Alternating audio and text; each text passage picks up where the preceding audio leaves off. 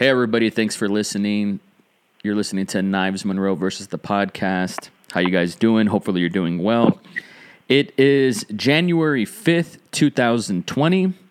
We've been doing this five days in a row, and I'm proud to say that. So, if you yeah. haven't if you haven't already, you know, make sure to subscribe, follow us on Spotify. That's the one I'm going to be promoting the most just because I think Spotify is most readily available on all the platforms.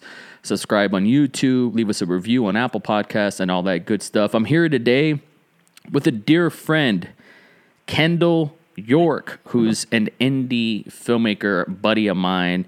He's one of the few artists who is helping me keep my indie darlings group page alive and don't think i i don't notice that um, i really appreciate it and i'm glad to finally have you on the show kendall how you doing Doing great, man. Thanks for having me. it's my pleasure so let's let's start at the beginning um, off mic we were talking about a few things that we wanted to go over i'm a filmmaker and people have heard I mean, Jesus, if they've heard it once, they've heard it a thousand times. My origin story. But I'm very curious about yours. First, let's start with where are you from and how many birthdays have you had? I turned 25 just now in November this year. I mean, technically last year, and uh, I'm 25. Sorry, I'm messing up here. Lost my thought. Yeah, and then uh, I've been loving movies since before I could remember. I saw Toy Story and 101 Dalmatians. My mom took me to see that in the theaters when I was a year old. And uh, went out, and then we had a classroom assignment in first grade where we had to draw a picture of what we wanted to be when we grow up. So and I was thinking, I grew up watching like the behind the scenes on VHS of Indiana Jones and Star Wars. So I was like, you know what, I'll be a filmmaker. So I've been chasing it ever since. Wow. So 20, 25 years old. You were born in 95? 94. 94. That's right. That's right. Um, man, that's Yeah. crazy. So what what year was it roughly when you were like in high school, like say 16, 17? How what year was that? 2013 when I graduated. And so, okay, 2013. So the movies that were that were around during that time were were pretty lit. Um, say like It's 20, time to- it's a great time to 2010. be a filmmaker. like the beginning of the decade was during your formative years. Would you agree with that? I agree with that. And so, like 2010 had classics like Inception, Scott Pilgrim versus the World, um, Social Network. 2011 had um, Melancholia, which I was like a big fan of. Some great movies. 2012 had like Django Unchained, The Master.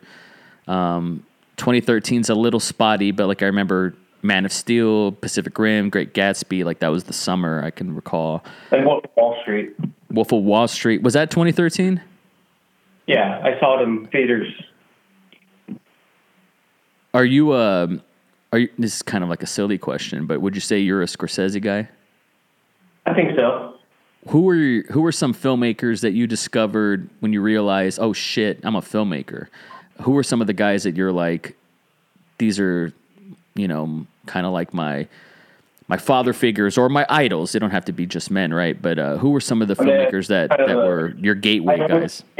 Almost, became, I almost became one filmmaker and I became another. First, I was a big James Cameron fan. I thought, like, I'll be a big blockbuster filmmaker. So you were saying, uh, did I hear you mention like PTA and Tarantino? Uh, Tarantino, yeah.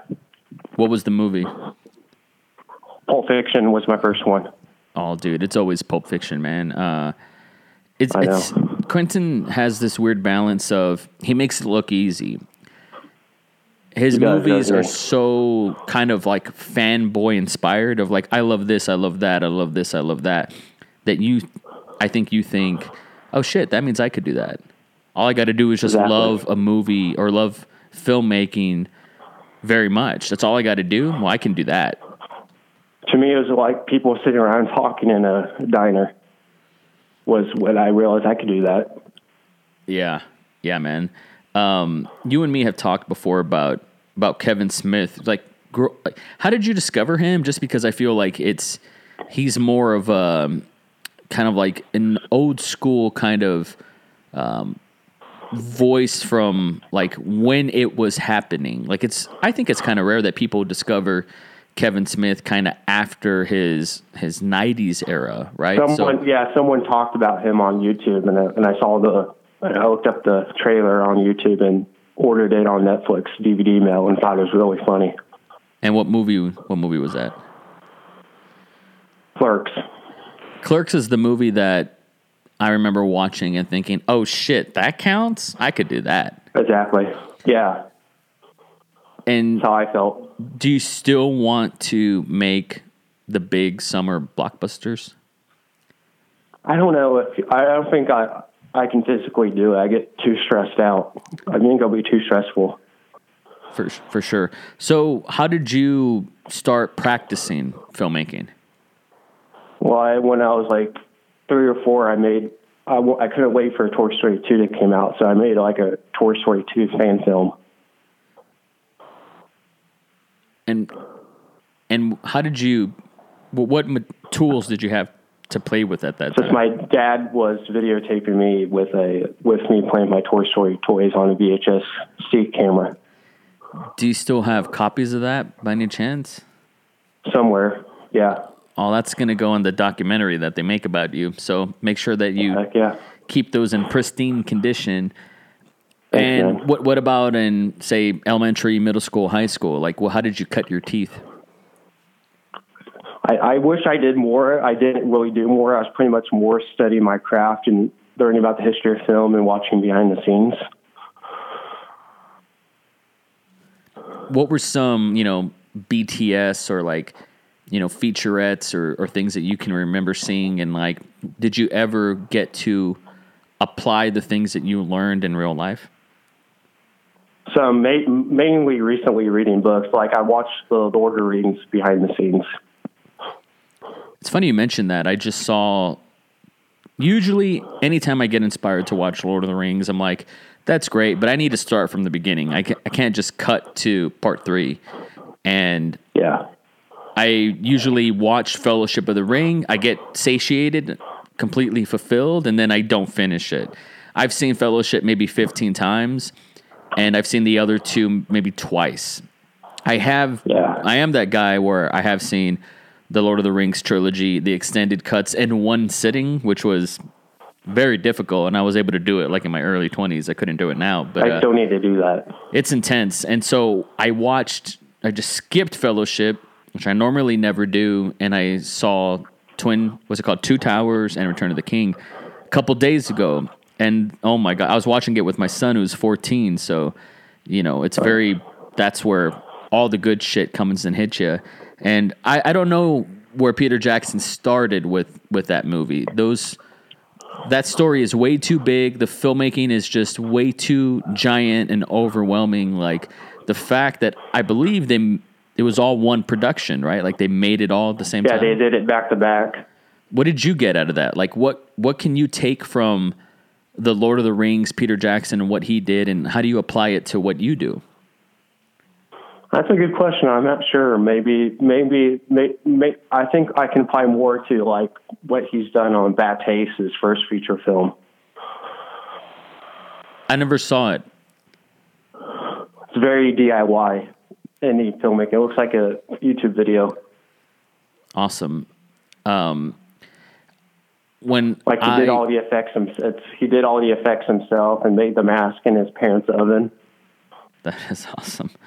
Peter Jackson, Yeah. man. Like he has this he reminds me of uh Guillermo del Toro and that he anytime he gets to make a movie, it's like a kid in the bathtub playing with his toys. Yeah, that's how. That's what I got out of. That's exactly what I got out of the Rings behind the scenes, and that's what got me hooked on filmmaking. So flash forward to say your twenties. Um, what do you do for a for a job? Um, I'm sorry. What do you mean? Yeah, what do you do for a job? What do you do for a job? Oh? GLB. Oh, Yeah. yeah. I work at a hospital cafeteria right now at nights. Oh wow, that's cool. I don't I don't think I knew that. Maybe when we started talking, you were doing something else, right? Maybe. Yeah, I just started probably. Wow, that's cool. And is that like nights? It's it's it's it's five days a week. It's four to nine thirty. 4 p.m. to 9:30 a.m. Uh, 4 p.m. to 9:30 p.m. Oh, gotcha, man. And um, are you able to have a have a work life balance? I'm struggling with that, man.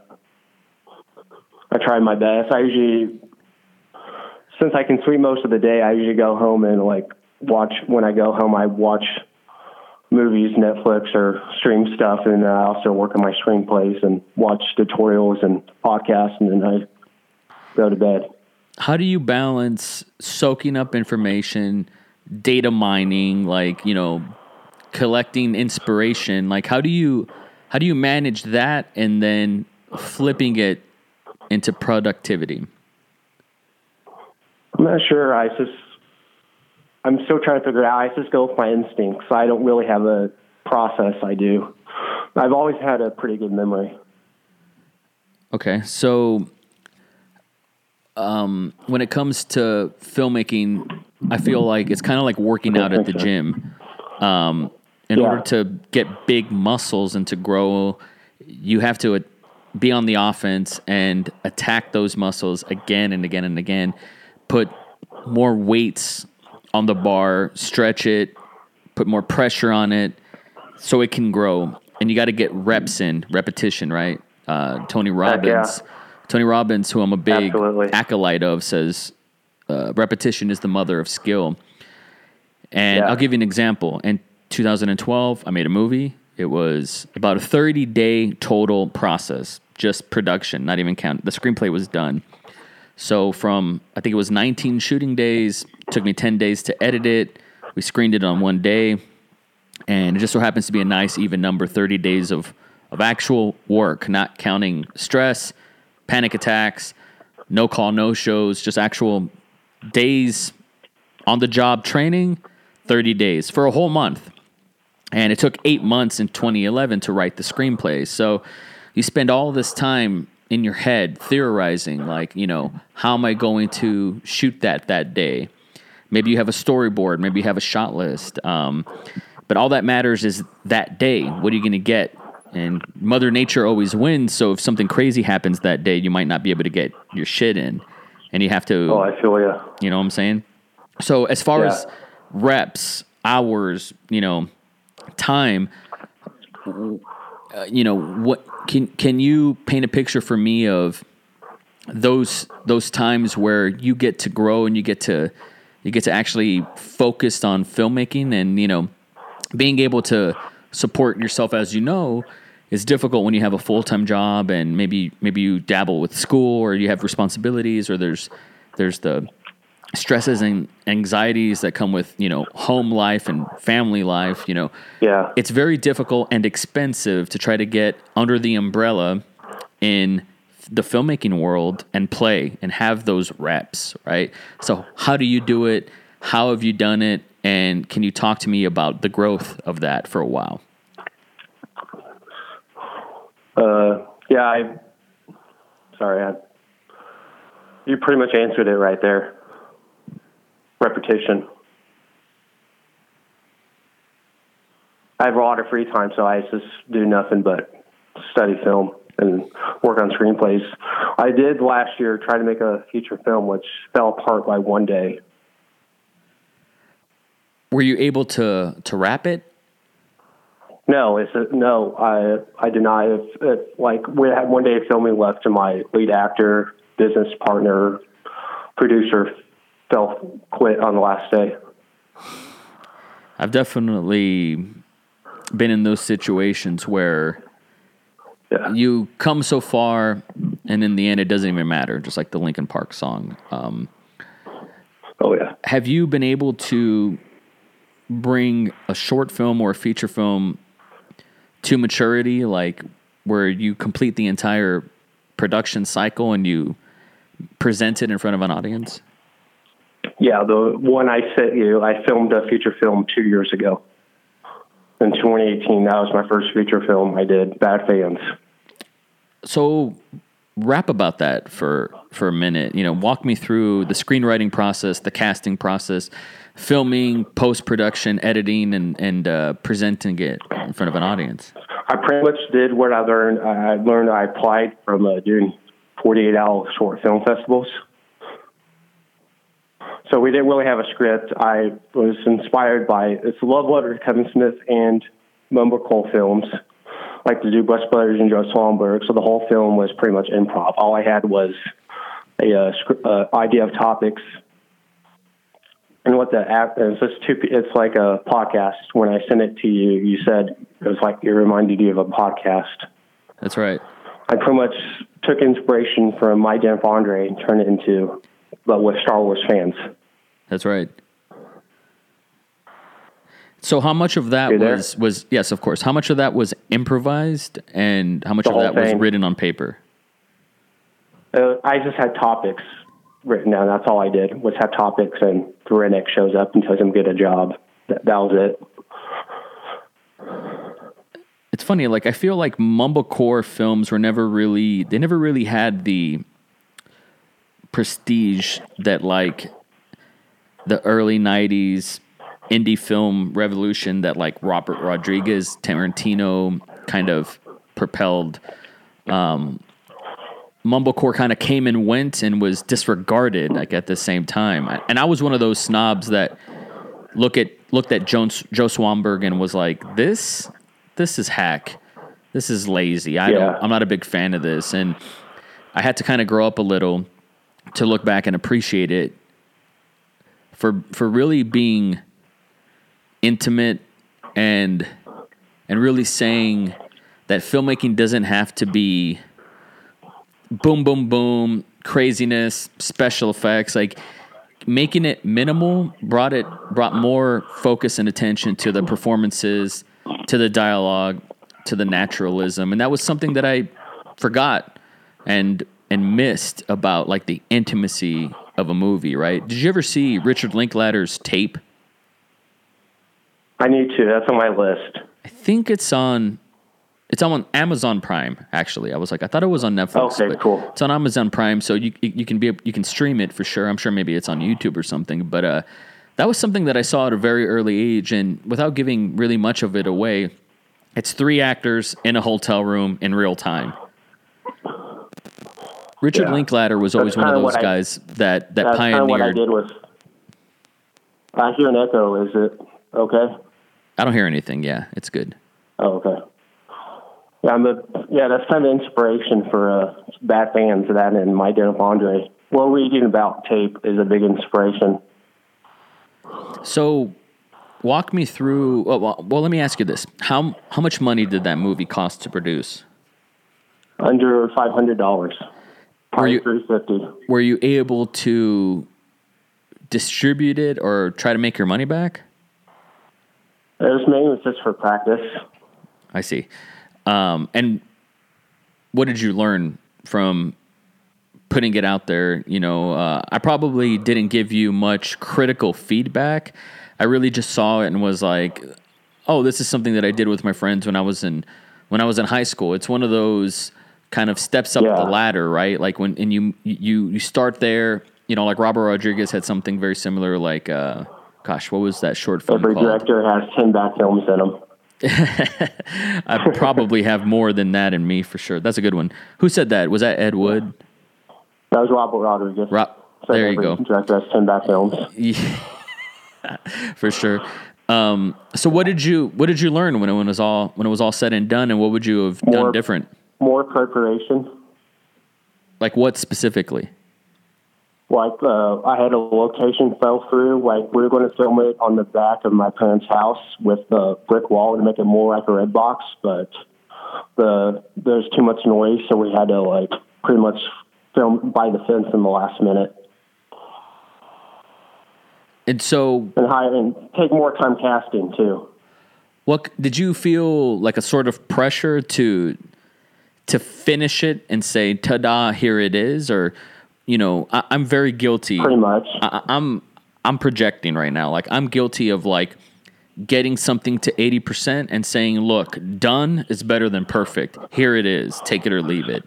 But I mean, I always wanted to make films, but I was so scared of like failure or people call me a hack or like making a bad movie. So I was pretty much, you know what, fuck, it, I'm going to make a movie and uh, and like and like here it is, and just do it for practice. And like Gary Vee had had this video saying "fuck up on purpose."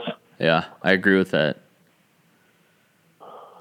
Have you thought about looking into because you're I feel like you're like me in that you and me we romanticize like 90 minute feature films.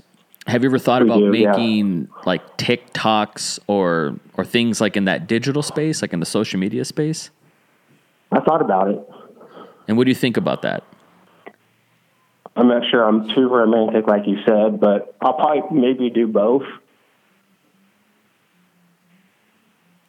Another Are you th- yeah, of course. Another thing Okay. about being romantic about, you know, filmmaking is I think we glamorize the difficulty. We make it harder than it needs to be insofar as we have to do a casting call and you got to do that the quote unquote right way. Uh, I got to find an editor, a sound person, and I have to do that quote unquote the right way. And then distribute it, which, if you're going to be traditional about it, that usually means putting it into a film festival, letting other people judge your work and be the arbiters of the shelf life of the movie, where it's going to exist in the afterlife.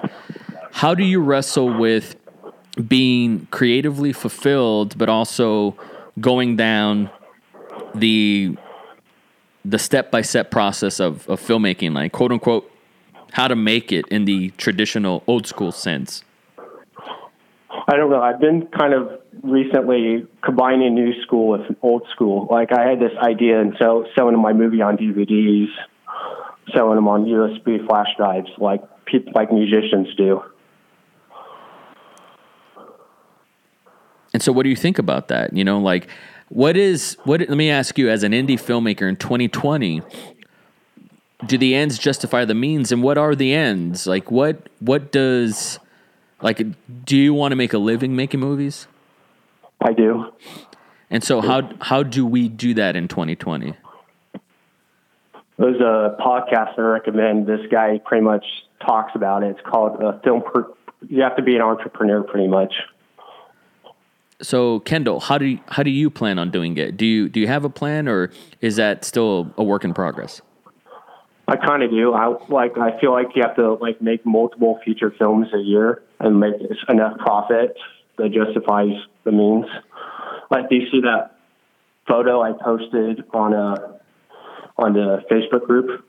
Yeah. So what did you, what was the intent behind that? Like what what were you trying to say? And and uh, for the listeners who can't see it, describe it to them. Okay, it's a uh, like if you make four, three films a year, 20k profit. That's like 42 grand a year. And so and so, I mean, like, what does that mean? Like, how do we how do we implement that? Just you have to make a filmmaking factory. Like, you have to just have to be like quick and with your films. One thing that's that I find difficult, and it's interesting. I I, I just pulled it up here. You wrote.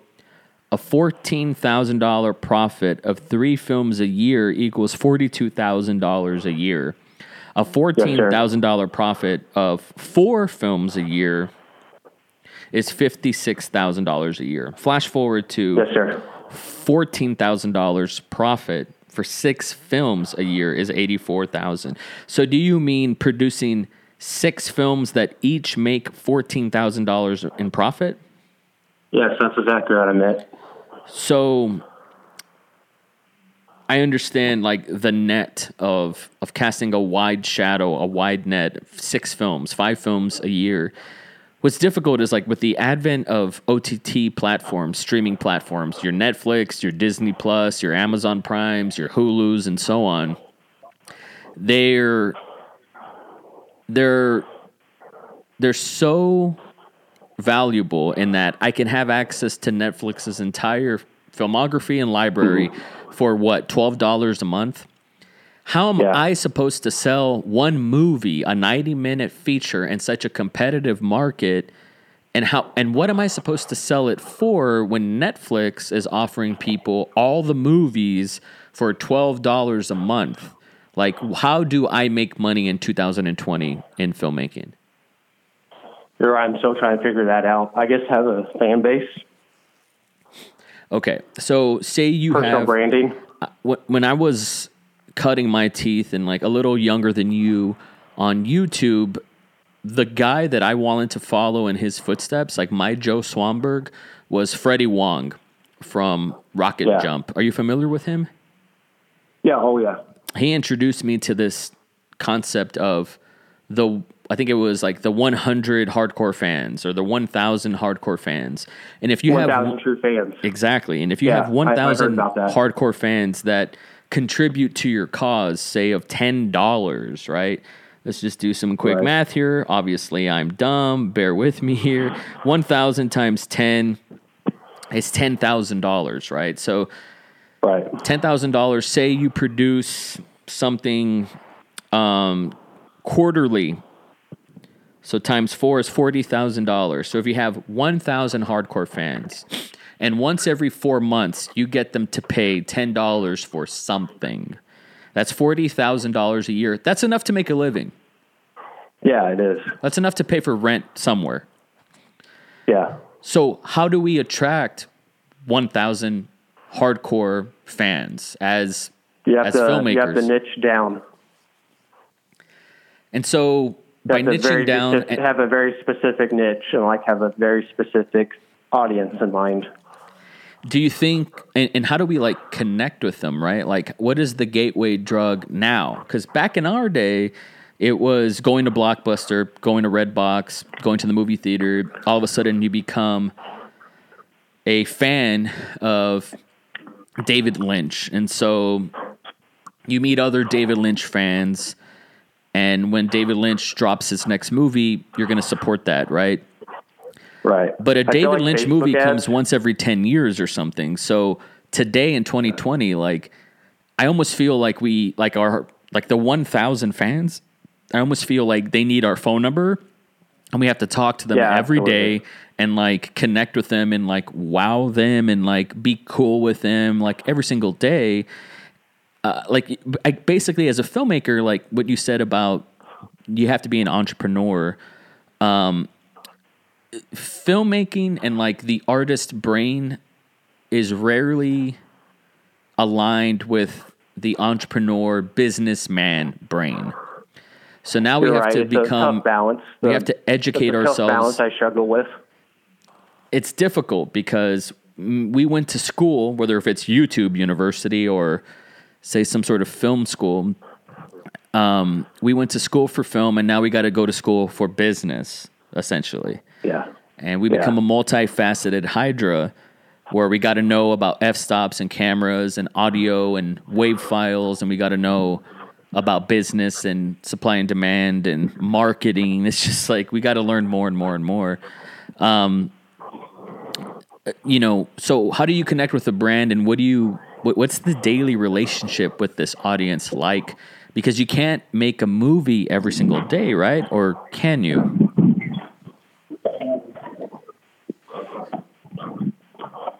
I feel like Facebook ads are the best way to reach people now, and Instagram ads. But you know what? What would you advertise? I'm still trying to figure that out. I've It's- been hustling to figure that out. It seems like that's kind of like the new first base, and we need to figure that out before we even have like a story or a movie. You know, Exactly. if I could Yeah. just you know pontificate a little bit about that, you know, me personally, like I was a guy I wanted to be Larry Clark, David Lynch, Lars von Trier, like those are my guys. PTA. Yeah. and making a movie is so expensive and requires connections and you have to be a people person and there's money involved and there's responsibilities all that stuff you have to be creative you have to be artistic but you also have to be a a ruthless business person at the same time or at least have people that vouch for you that that have that credibility Exactly. and so for me, it's become less about fiction. It's become less about actual um, s- stories. And it's become more about people and like relationships with, with other humans. I actually think about you all the time. if I'm being real. Really? Because oh yeah, Thanks, man. be- because of what you post online and how you're just one of the few dudes that that posts in my group. And that actually Well, I get a lot of traction on it, so that's surprising. You you deserve more, to be honest. You deserve way more. thanks, man. And uh, that's part of the reason why I wanted to have you on the show is because I look at you as like one of my guys.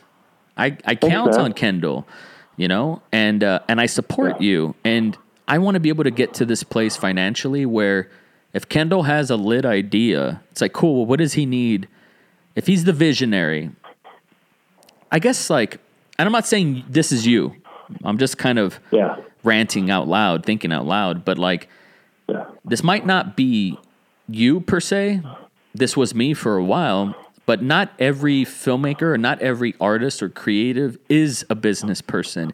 And so they need to be taken care of or managed, and they need to be, uh, they need to have the connections with people that have those resources, and then they need to be protected, right? So, right. one day I want to be able to produce movies. And what that means is putting the money up for those movies and making sure that that production stays on schedule and hopefully you don't overspend, right? Um, Right. So if I wanted to produce a Kendall York picture, you know, I also have to ask myself, well, how do I make my money back, right? um, Absolutely. And so I I think about that with you actually, like I really do. I'm like, I believe in Kendall. He just needs more reps and opportunities just like the rest of us. And when his time comes and he's at the at the plate, can he hit a home run? Yeah, That's kind of like what this business you know you know is that- that's how it starts and ends. It's the end all be all in a lot of ways. And so you know where do you see yourself fitting in in this new decade, man? Because the truth is this world moves so fast. As soon as we got it figured out, the platforms change. The ground underneath us terraforms, right? I'm So just going to keep on doing reps and figuring it out. So how's your how's your YouTube channel? I just uh, I've more of my videos, short films, are my friends' channels. I haven't really done YouTube. I kind of I unlisted some of my videos because of the new YouTube policy because I didn't want to get in trouble. But I put them back on now, So and uh, and I got pretty good exposure. I got more views than I thought I would on Bad Fans on YouTube. do you see yourself do you see yourself making like do you want to make money like with filmmaking tools? Like do you see yourself um, doing like wedding videography or stuff like that? Did, did you ever like play with stuff like that or do you just strictly done. want to be I a did my friend's wedding, and I was too stressed out with it. I'm kind of a. I know I'm more of a. I get stressed out easily. I'm more of a kind of introverted, ex, introverted kind of guy. I feel you. Yeah. At, at the same time, like on the same token, I feel every filmmaker like us has has tried a wedding. You know, it's weird. Like it's like it's like doing a short film. It's like being invited to basically fuck up and try to do a short film in the beginning. Like when you fir- everybody's first wedding is usually a horror story. Usually, um, Yeah. but that's kind of like the that's sort of the the unorthodox road that's just laid out in front of us because there's no straight line to to becoming a David Fincher, right? Right. It's I it's, feel like there's it's a no- hard it's a hard like- balance, man, because it, it ain't I it feel ain't like easy. you know how you say straight road. I feel like the future is it's not going to be a straight thing anymore. I feel like it's going to be a bunch of different types of business models that people do for themselves. For sure. I think I really believe in the the path to least resistance, right? What do you think is going Right. to be or if you had to fantasy book it, what would what would that path look like for you? Uh, it's just uh, having uh, probably uh, using some of the profits from my films and invest in rental properties and use that money to in stock market and stuff and use that to help fund my movies. That's amazing, man. Do you have do you have a a few scripts that are already written? Like if somebody wanted to greenlit, you'd be able to be like this one. exactly. I have I have a rough draft right now of a script that was a short film, and I'm going to turn into a feature. It's a spoof on the Ryan Reynolds movie Buried. Oh, cool, cool. I actually never got to see that. I've been watching it again. I just read about it, and it's like the original budget was supposed to. The screenwriter was going to produce himself for five thousand dollars, and then to got until he got big names attached to it. Nice. So speaking of, of like- buried, what, what what were some movies um, in 2019 that were like a rock in your shoe that really stuck with you?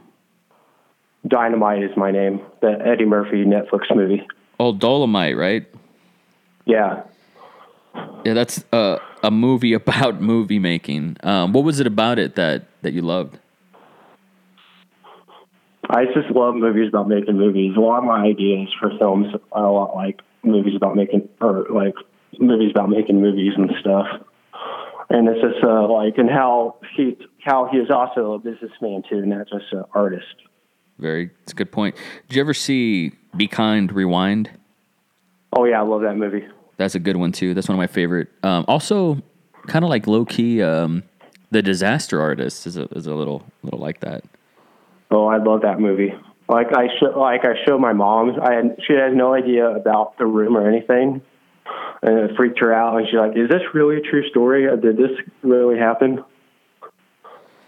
Dude, that's so funny. Your mom. That's a weird movie to watch with your mom. And yeah, the weird part is, yeah, that You're was. right. I've seen a lot of weird movies with my mom, so I think the weirdest movie I've ever seen with my mom.